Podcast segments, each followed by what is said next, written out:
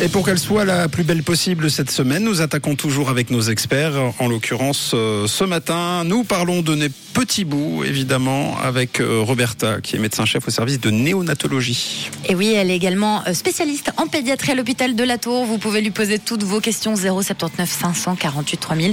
Un sujet très intéressant. Et alors, on repart avec Fanny, qui a une question pour toi ce matin. Roberta Fanny qui nous dit Salut 6-9, mon fils a du mal à dormir et il a un rythme très irrégulier. Il a bientôt deux ans et demi il se réveille plusieurs fois par nuit en transpirant. Elle me fait beaucoup de colère. Selon vous, est-ce que c'est problématique? Est-ce que je peux faire quelque chose pour l'aider? Oui, en effet, le sommeil, c'est un problème qui est très récurrent parmi les parents. En effet, le problème du rythme, c'est le, le, le, point principal, puisqu'il est nécessaire pour tous les enfants de proposer une certaine routine. Les enfants, ils aiment beaucoup euh, savoir ce qui va se passer, et donc euh, proposer des heures de repas réguliers, une, heure de coucher régulière, et puis euh, promouvoir hein, des, des, rituels d'endormissement. Donc, déjà en mettant un peu d'ordre dans la journée, les nuits seront plus tranquille. Toutefois, s'il y a des problèmes qui persistent, il faut s'adresser à son médecin traitant puisqu'il pourrait avoir aussi des, des, problèmes sous-jacents. Bon, vous l'avez compris ce matin, on parle de vos enfants, on prépare également les vacances d'été ensemble. Vous pouvez poser vos questions à Roberta 079 548 3000. Roberta, on dit souvent que les écrans sont mauvais pour les euh, bébés, pour les enfants d'ailleurs en général. En tant que pédiatre, qu'est-ce que tu penses des, des écrans? Est-ce qu'ils sont vraiment euh, mauvais, en tout cas autant qu'on le dit? Alors, tout d'abord, on peut dire qu'il y a plusieurs études internationales qui ont mis en exergue un, usage accru et prolongé des écrans dans notre quotidien. Par exemple, parmi les 12-19 ans, une dernière étude a montré que en moyen, on passe 2-3 heures par jour sur les écrans. Mm. Donc, en effet, les, les, risques pour la santé sont avérés. Par exemple, on sait qu'il y a une accentuation du comportement sédentaire. Donc, euh, cela implique un risque accru aussi de problèmes cardiovasculaires dans la vie adulte. Et puis aussi, euh, plus de troubles du sommeil. Donc, on revient à la question d'avant. Euh, puisqu'il y a une excitation potentielle en lien avec les contenus, et puis en plus une association entre la lumière bleue et euh, le manque de sommeil. Mm.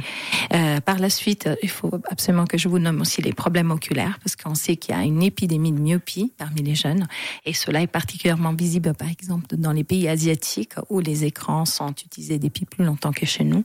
Donc, j'encourage vraiment les, les enfants, les adolescents et les parents à faire des pauses lors de l'usage de l'écran, puis toutes les demi-heures, par exemple, à regarder à l'extérieur pour diminuer ce risque de myopie. Et puis, on sait également qu'ils euh, euh, peuvent être associés à l'utilisation accrue des écrans euh, des problèmes de type psychique. Par exemple, on sait qu'il y a plus de dépression plus d'anxiété. Et puis, on peut observer aussi plus de comportements agressifs. Donc, il faut absolument essayer de modérer l'usage de, ces écrans et encourager les enfants à sortir. Je vais dehors. Merci beaucoup, Roberta, pour ta réponse. On a Ryan qui nous dit Salut Rouge. Enfant, j'étais toujours dans la boue et dans le sable pour jouer. Aujourd'hui, c'est vrai qu'on les nettoyait directement par peur de saleté. N'est-ce pas mauvais pour leur système immunitaire? Les petits ont l'air plus sensibles qu'à l'époque. Alors, c'est une question très intéressante puisqu'on a observé ces dernières années une augmentation du nombre d'allergies. Alors, une des hypothèses concernant justement cette hygiène un tout petit peu poussée, euh, puisque le système immunitaire, il s'adresse contre soi-même lors des allergies, tandis que quand on était beaucoup plus exposé aux germes, aux parasites, probablement notre système immunitaire était beaucoup plus occupé à se, à se défendre contre les, les, les germes extérieurs. Donc, euh, alors il faut être modéré, donc euh, avoir une hygiène, mais pas non plus être obsessionnel.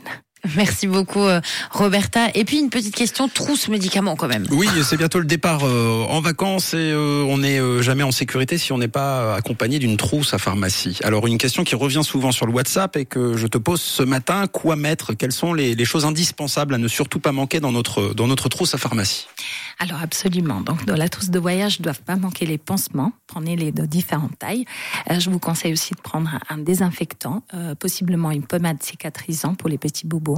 Euh, il est indispensable d'apporter un médicament fébrifuge, c'est-à-dire qui baisse la température de l'enfant, comme par, exemple du paracétamol, et également un thermomètre, puisqu'il est important de pouvoir objectiver la température chez votre enfant.